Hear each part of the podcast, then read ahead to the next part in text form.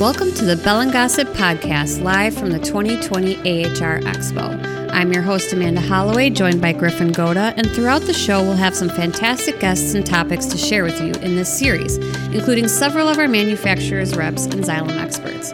You'll get insights into the trends they're seeing in the HVAC and plumbing industry. Enjoy the show. We're at AHR 2020. I'm here with Mark Hansel. Hi, Mark. Thanks for being here today. Thank you, Amanda. It's great to be here, as always. If you can just start by telling us what you do for Xylem. Um, Amanda, my title is Vice President of Product Regulatory Affairs and Government Affairs. So um, I wear a couple of hats. Um, product regulations are extremely important to us because they are, you know, basically we want to comply. We want to make sure that we're providing products that meet any applicable regulations, whether it's you know specifically related to a product or a system design. So my focus in that area is to make sure that you know Xylem has a voice in the development of those regulations, and once we know what they are, that we, we work to comply with them. So.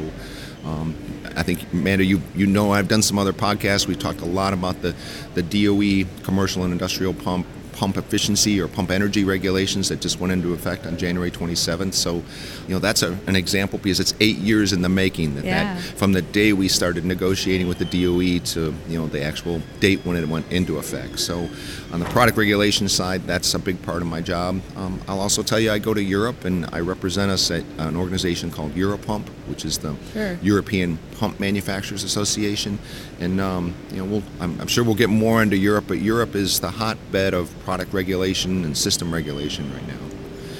On the government affairs side, completely different set of responsibilities, but Xylem is an enormous corporation, and we're still a very young corporation, having only you know been formed in 2011. So my responsibilities there are to you know basically travel to Washington and Brussels and places like that and make sure elected officials know who Xylem is, what we do, how we do it, um, to talk about some of the innovative products that we have to help with key you know issues related to things like clean water and water treatment and water reuse. So, uh, uh, like I Wow. said, I wear a lot of hats, right? Yeah, that's that's a lot of great stuff.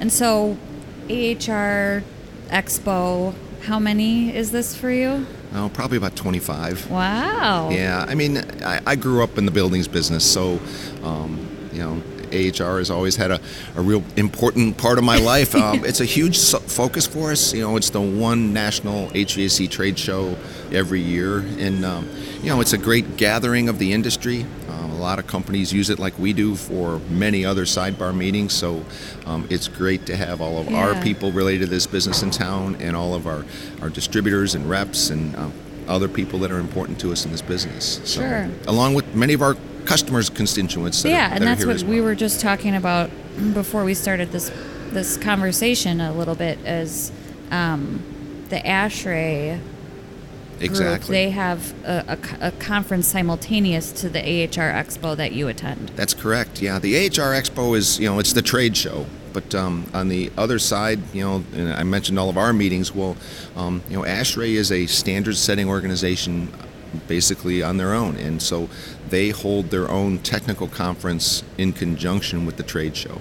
And um, that technical conference is, you know, focused on building design, on energy efficiency, on HVAC systems, on plumbing systems. So, you know, there are probably two, three thousand people or more attending just the technical conference that goes on in conjunction with the ASHRAE Expo. Wow. So busy weekend and a busy start to the week. Well, you know, um, it, it, it, we never, we never, you know, we never come here knowing that we're going to get as exhausted as we do. Everybody thinks, oh, trade shows are fun, but um, it's a, it is a very busy week, you know. And, and I think the key thing is that while everyone's in town, you, you have to take advantage of the opportunity. So, um, you know, I've I spent the weekend attending ASHRAE 90.1 meetings. Sure. So the ASHRAE 90.1 standard is the basically the commercial building energy standard that ASHRAE is probably I think it's been in existence almost 25 years. But every three years they publish a new version of that standard, and the goal is constantly to reduce the energy consumptions in, in commercial buildings. The goal someday is to be at you know a net zero building, which is basically means the building produces as much energy as it uses. And, uh, you know, so those are always very interesting discussions because the ASHRAE members who participate, they have to balance things like indoor air comfort, you know, uh, how good is the air in the building, how comfortable are the occupants, how safe is the water, along with trying to achieve energy sure. reduction. So it's, it's always a very interesting discussion. So you mentioned um, the DOE put in in um, conservation standards mm-hmm. that went into effect on January 27th, and you said you've been working on that for about eight years. You've been a part of that process. Yeah, just because I I was um, very fortunate. You know, one of those things you never see your career going a certain direction, but um, um, when the when the DOE announced that they wanted to look at regulating pumps, the industry decided it was in our best interest to work together.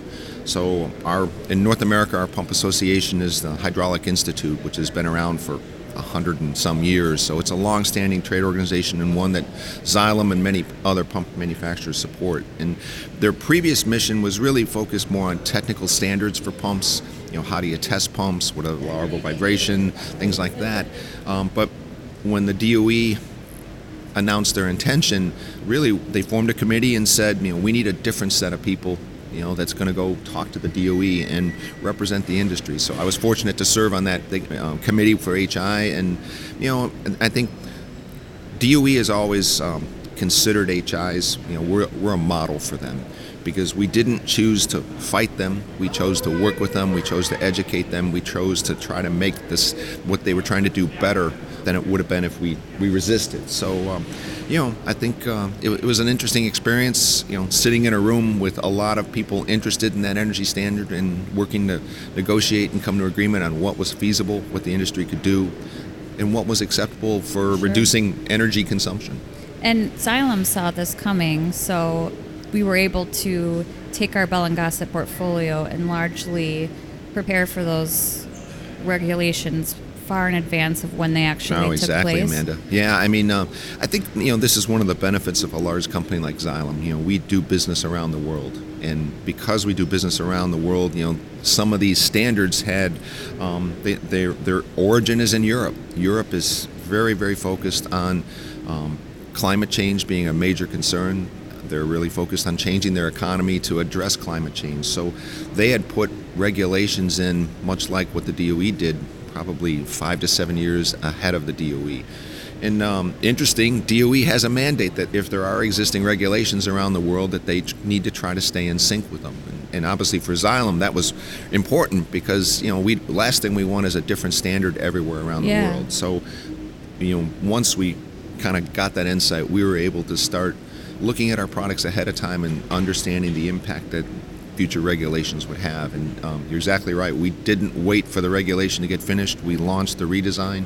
And um, you know, the beautiful thing today is that um, you know, if you look, some of our pump models were 20, 25 years old, and um, the way we design a pump today is completely different from how we designed pumps back then. And, and you know, we have abilities to use computers for simulation. We have the abilities to use 3D modeling to build you know, prototype parts.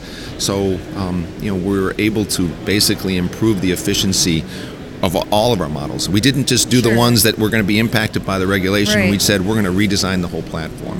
I think uh, you know, it has resulted in, as you said, we were prepared for the DOE regulation um, three years in advance of the deadline. Uh, the DOE gave the industry four years to be prepared, so a lot of people were are still actually working on being prepared, sure. even though we're a week past the deadline. But uh, that's you usually know, how we we were ahead of the game. So well, that's great, but.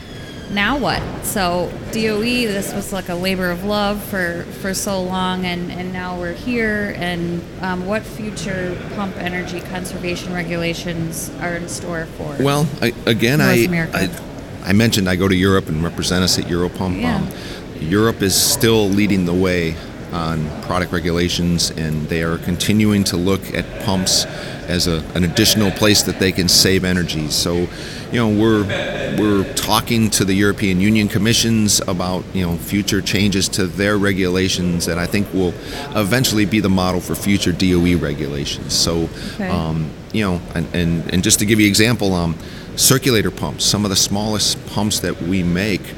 But in the big scheme of things, because of the number of those that we sell, uh, the potential energy savings if there was a circulator pump regulation is greater than the new, the regulation that just went into effect. Okay. And um, you know, there's there was a DOE working group that focused on circulators and made a recommendation. Um, just the climate in Washington that that has never been put out as a formal rule. So, Okay. um, the, you know, the industry is still allowed to sell standard induction circulators as well as ECM. Okay. But um, Europe, um, they have a, a regulation that only ECM circulators can be sold, and they're looking at even making that tougher. They're going to drop down the the uh, regulation, make it even tougher. So, you know.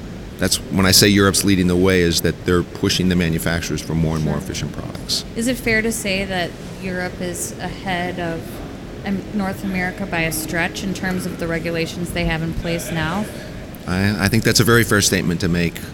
You know, it, it it's politics is a tough subject to get into, and Yeah. everybody has their own. You know, so I rarely go there. But I'll just say that uh, obviously the the decisions that are being made don't always reflect you know what's really the, the general climate you know with the climate change issue i mean i think in the us you know we're seeing cities and states take action trying to respond to climate change and federally in washington there's very little movement so i think that's why we're not seeing additional regulations coming forward right now so. Okay. That's good insight. So with the DOE rules that just came into effect this year, is the industry kind of even if people are slow to adopt it, is there an acceptance of it? Is it like people want to be jumping on board with it, or is there even that kind of Well, you know, Griffin, I think the, the key thing is is that um, the, you know, first of all, the manufacturers have to comply. Their products have to comply. But one of the things that we worked really hard with the DOE to educate them was is that there, you know, I mean, there are far more ways to make a pump system more efficient than just focusing on the pump efficiency. And so that's where you know we look at the pump, motor, and drive. You know, it's the true system. And um, you know, I think there you know, and this is one of the things like with Ash with ASHRAE that we mentioned earlier that ASHRAE has codes that dictate in the design of buildings at a certain horsepower you should be putting a variable speed on a pump, mm-hmm. especially if it has a in an HVAC system that it's a variable load. The, the demand for cooling changes throughout the day. The demand for heating changes throughout the day. So Europe's looking at mandating that any any pump must be installed with a variable speed drive. We're not at that point here in the U.S. And um, you know, there's a tremendous amount of energy being left on the table because we're not demanding those type of things. And I'm sure it's, I mean, I'm sure cost comes into factor when, you know, when you're looking at whether or not to, to put a variable speed drive onto your your system or what have you. But I mean, isn't the, the potential energy savings from a dollar standpoint there when you're looking at things like ECM motors and better you know, um, absolutely, it's it's pumps? there, Amanda. Um, you know, first cost in a construction project is always, you know, well, I mean, the first cost is a demand anywhere. You know, everybody has a budget. I can spend this much money, and um, you know, it, let's just say that typically in the construction process, the building gets designed in a in a pristine, energy saving, you know. Yeah.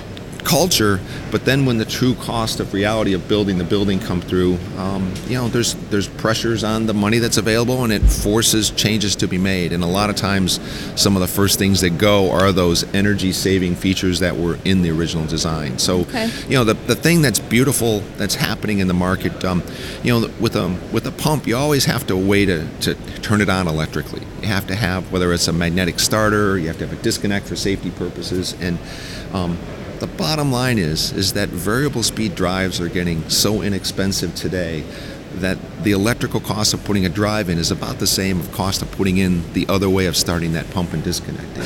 Drives always have a disconnect built in, so it's there. So um, I, I think you know that's just an example that the costs are are getting so even in line Sure. that you can go either way. And uh, but when you factor in what the energy savings of the, the drive can bring for the life cycle of that product, it gets omitted because oh, it's extra cost. We'll, we'll do that later. Well, most of the time it never happens. But um, you know, so that's I think you know kind of some of the things that that we're trying to talk about. And I think it's also really important to note that you know the fact of life in a, in a building design is that every piece of equipment in a building has a safety margin or a safety factor that's put on it. Just you know, everyone's always concerned. The last thing you want is to not have enough cooling in a particular room or not enough heating. So you put a little safety factor on it. Well, um, a lot of times that means the pump is oversized. And, you know, ASHRAE 90.1 actually has language that says when the system is installed and they balance it, which balance the flows and where it's going, they basically stipulate the pump should be disassembled and the impeller should be trimmed to the correct diameter to match the actual flow and head requirements of the system. So think about this, okay? You just bought a new car and we want you to take it in the mechanic and have the engine disassembled. Okay, would, would, would you really be interested in doing that? No, not, yeah, not exactly. So, so um, you know, so I think the bottom line reality is that you know that might have been a, a solution to how to address this over design issue, the safety factor issue, but it's not very effective in pulling it out. Well, another way you can look at a variable speed drive, it will adjust the speed of the pump to that system demand. So it's an automatic impeller trimmer in many ways. So that's that's where you know things get overlooked, and you know when you don't put that system in that way, you, you don't get that benefit. So can you clarify something for me? Because Sure. sometimes I, I get confused on this topic. But so ASHRAE, they put together codes. Yep. Are they? They're not the same though as federal regulations, No, that right? great, so great you, question. You yeah. I Well, mean, so ASHRAE, a lot of ASHRAE's recommendations are design recommendations. Um, so they're they're not law, they're not code. 90.1 is unique. Okay, because 90.1 is focused on energy. Um, actually, the way the process works, ASHRAE takes three years to develop the next version of 90.1. They actually turn it over to the DOE and the DOE basically reviews the changes. And um, you know, so the 90.1 committee, you know, they actually, you know, put a number on it. They say the newest version 90.1 is going to save 1.6 percent of building energy, and the DOE confirms that. When the DOE confirms it, basically it becomes building code for any new federal buildings being constructed. Okay. and they put it out to the states and they highly recommend that states adopt it as their building code.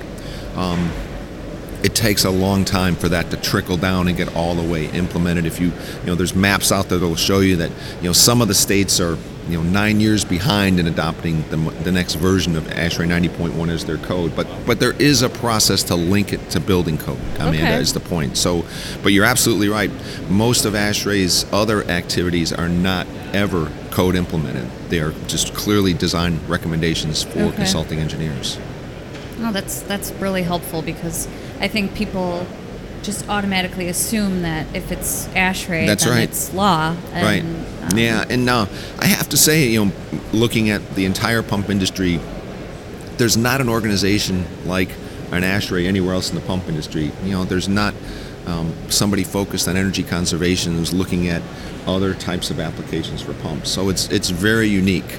Um, in those meetings that we had with the DOE going back when we first started negotiating the, the large, you know, the commercial industrial pump standard, they the, the DOE says, well, why don't you more closely control how pumps are designed in systems? And you know, we, we can't do that because you know we give our technical information to consultants and we let them design the system as they feel it's appropriate. But DOE just couldn't understand. Well, why don't you tell them they can't overhead? You know, over put that safety factor on and. Uh, you know, it's it's just that's not the way the industry works. Sure. So, but they were very interested to find that ASHRAE 90.1 existed and wanted to know were there other codes like that that could be pushed to put more types of things that would drive energy consumption in pumps.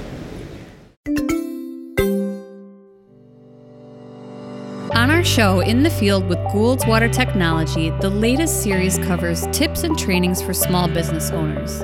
Listen to all five episodes of the Small Business Toolbox series wherever you get your podcasts.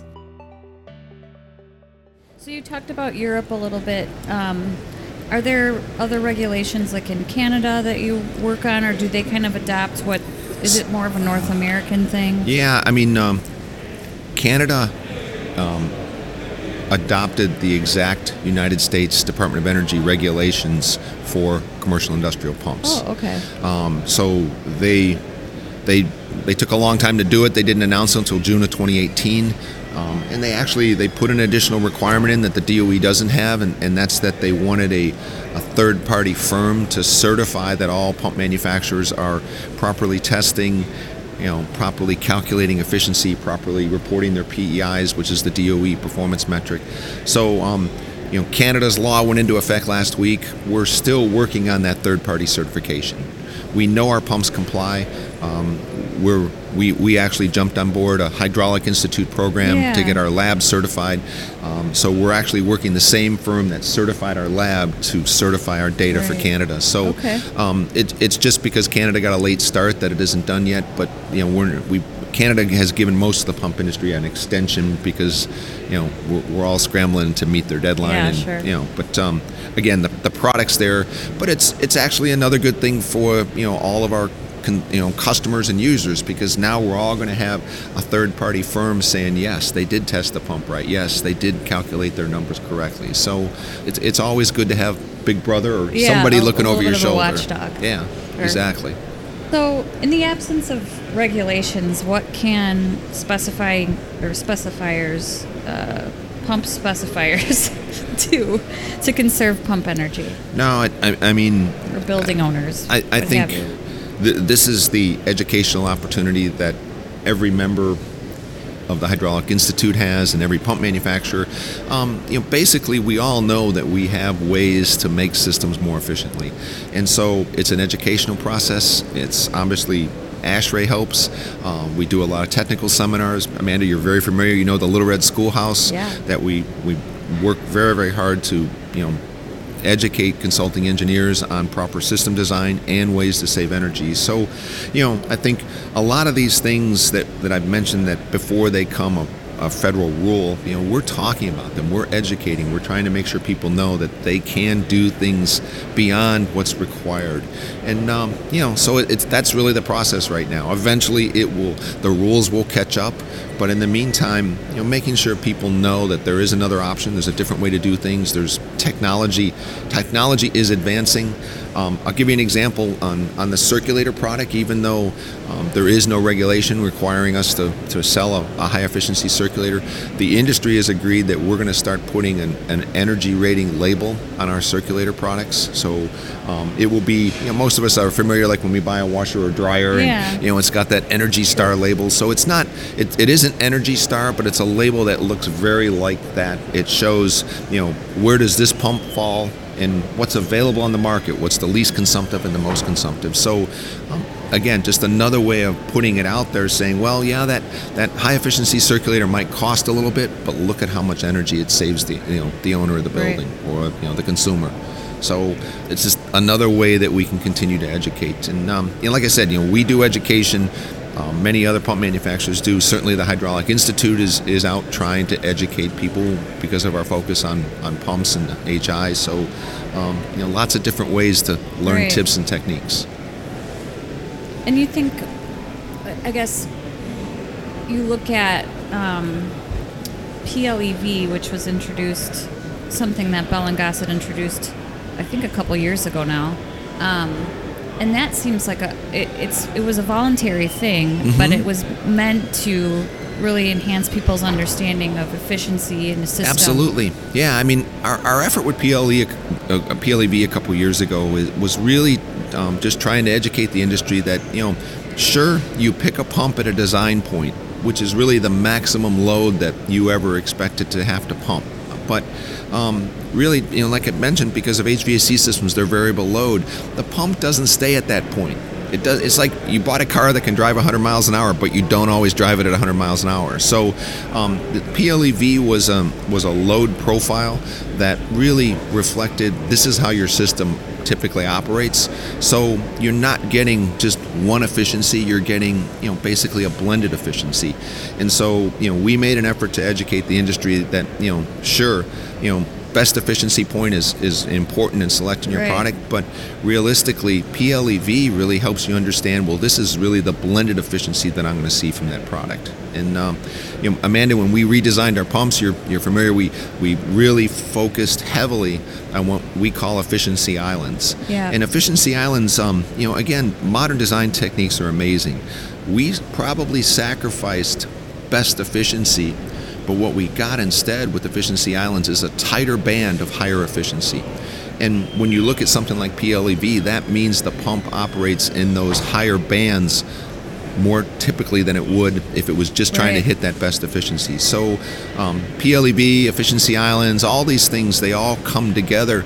But really, it, it's a reflection that Bell and Gossett designed their pumps to operate in variable load conditions and to provide the owner of that pump the most efficient operation possible because we know it's going to vary in where it's what the fluid that amount that it's pumping. So, um, yeah, it's it's a long, complicated story, and and um, you know I think if there, if there's anything I've been doing over the last year is you know.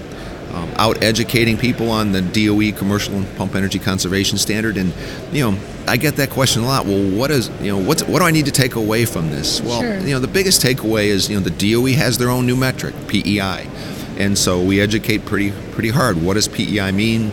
How is it calculated? You know, what do I need to know about it?